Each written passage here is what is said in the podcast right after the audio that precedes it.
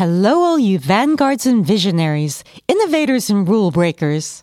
So glad you landed here today. Here we explore the creative and metaphysical, the link between consciousness and invention. So let's break some boundaries, turn things upside down, and use the chaos to create in a whole new way. And do stick around at the end of this episode, for I have an update about my schedule and what you can look forward to next. Meantime, check out my website, wildscapecoaching.com. That's wildscapecoaching.com. There you'll find the podcast and all of the stories, but also there I'll keep you updated about new offerings as well. And now, here we go.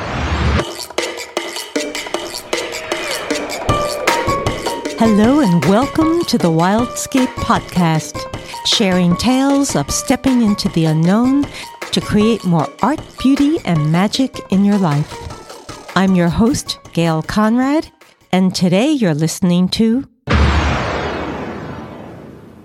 Will You Go to the Front Line? I'm scared. Don't know how this will work out. I just said no to one of my closest friends. I'll be deliberately vague about details here, but what I will add is, just as I fear, when I say no, I lose the friendship and a battle begins. Saying no puts me right on the front line. So everyone, hello, and here we are with the uncertainty gauge going up and up. And where it leads, none of us know. And while not recording this in battle fatigues and in front of a giant tank, when reflecting upon this topic today, perhaps I might as well be. But let me ask you this. When I say front line, what do you think about? I'll guess a war. Maybe those who travel right up to the edge of danger, come closest to where the enemy is positioned, ready to attack. You might flash on young soldiers, hunkering down in trenches. There's lots of mud. In films, what often hits you first is the silence, the tension of waiting until upon a signal they charge forward. Many don't survive. Ha, okay. Now that I got that out of the way, yes, this can be related to where we're going today, except, and here's a hint. Would you say that you have any active battles in your life? I ask because today I invite you to explore an alternative front line. This one stars you, no matter what your gender and what your age. It can still feel dangerous, like you're putting your life on the line. But What's the alternative? And critically, what's at stake? And what happens if you don't go, especially after hearing your own battle cry? Maybe you guessed? Today, I'm talking about your personal front line. And two things to know. One, here you are, both your own general and your own frontline advancing troop. No one else conscripts you. You conscript yourself. Two, this front line travels with you, so in a nanosecond, its backdrop can shift. It can be where you live, where you work, at a coffee shop, pick a place. It can show up there, and it can play out in any arena of your life. One distinction this is not for the sudden SOS type emergency. Like if your street is on fire and you join firefighters to put out the blaze, or a friend calls in the middle of the night and you speed them to the ER. Still, in case my title, Will You Go to the Front Line? Sounds like I'm daring you to ship off right now. Know that this front is not for battling every challenge, nor is it for fighting minor affairs. You go to the front line to effect pressing and critical change in your life. But first, you want to hear the call. By call, I don't mean the blaring of a bugle or some grand banging of drums. It's an inner call, and it's not generic. In other words, it's not some inner genie that repeats, go to the front line. No, embedded in this call, however it sounds to you, is the absolute clear knowledge of why are you going to the front? What has come to such a critical point in your life? Where must you, right now, take a stand? And for what must you, right now, fiercely fight? At this point, you're also able to answer the question What's the risk? As we continue, I invite you to choose any one personal frontline battle, past, ongoing, or even imminent, that comes up vividly and is most top of mind for you. For once you know the risk, the question becomes, how do you prepare? Well, not necessarily with sit-ups, pole vaulting, or drinking smoothies every day. We each prepare differently, but hopefully you have a strategy and a fluid one. Think of how a fire can change direction all it takes is a shift in the wind. So maybe you have a plan A and B, or even a plan C or D. But there's one non negotiable necessity that you can't do without your courage. For whether it's your front line of friendship, your front line of health, the front line of your finances, or take the front of a creative collaboration or of any relationship, you must bring your utmost courage to the front because that's what gets tested the most.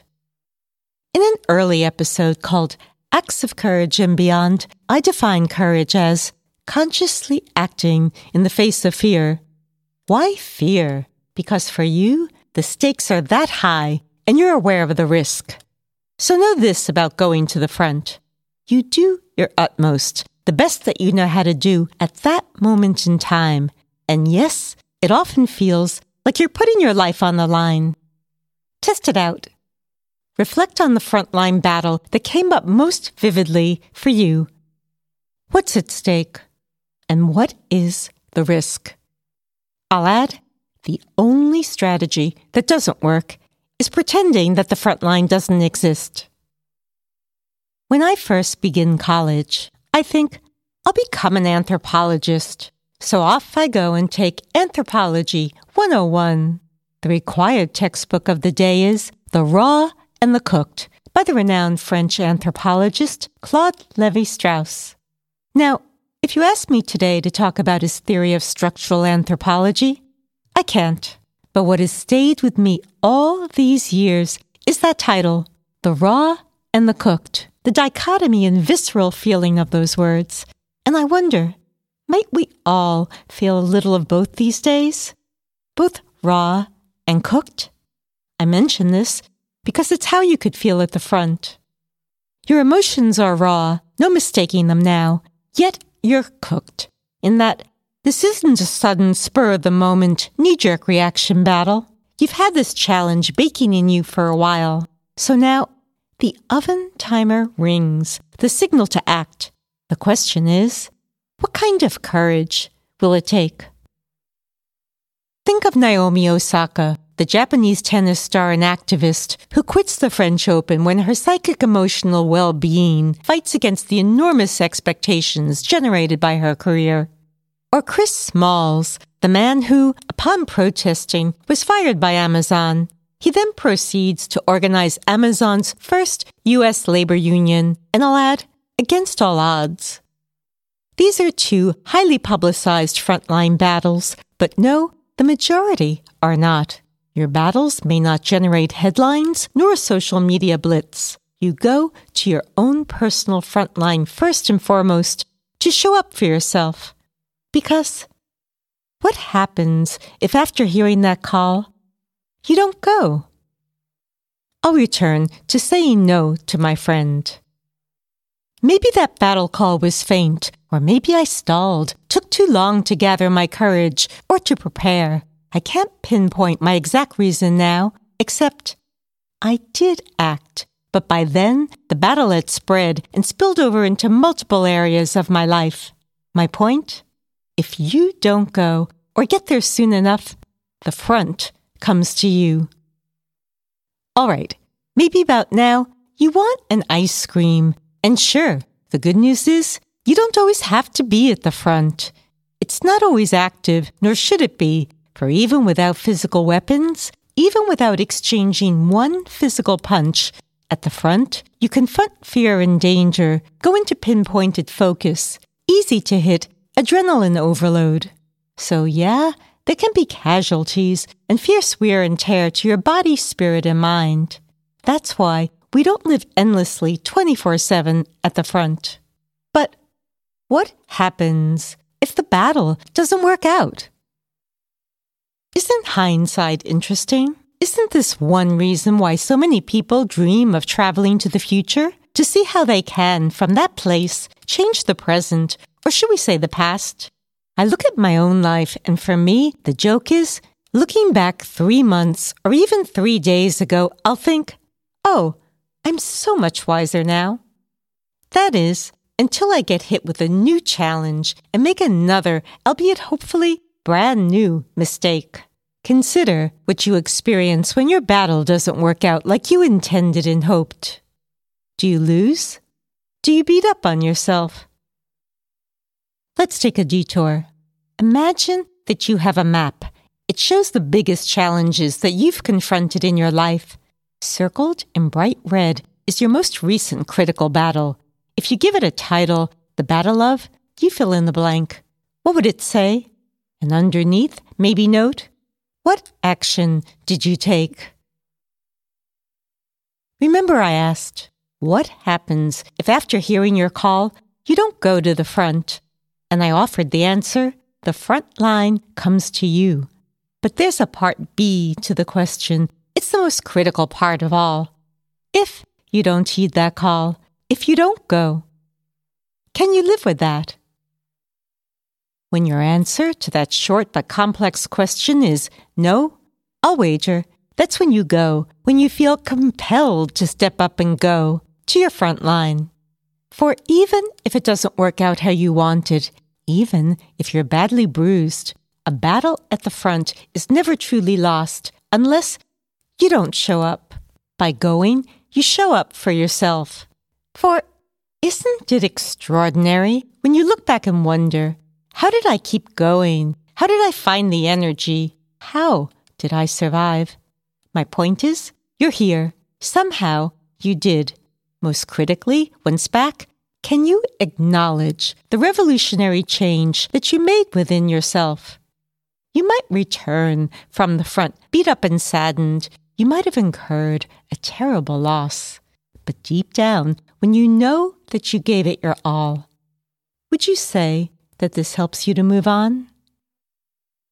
I'm thinking we all might be feeling numb, tired, and blasted, might just want to crawl into a hole. So it's the numb part that I'm talking to, and here I include myself.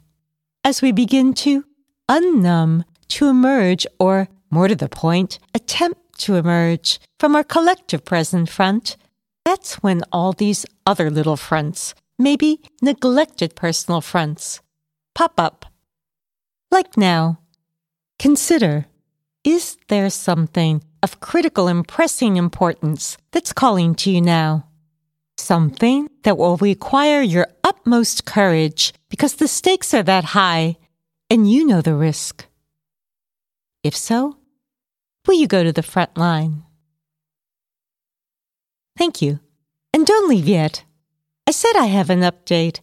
There's so many of you who listen who I don't know, and I'd love to know who you are. I'll be breaking for the summer, or at least the Northern Hemisphere's summer. But during this time, I want to be in touch because I'll be planning some brand new offerings, including podcast related workshops, a series of wildscape stories, articles, and more.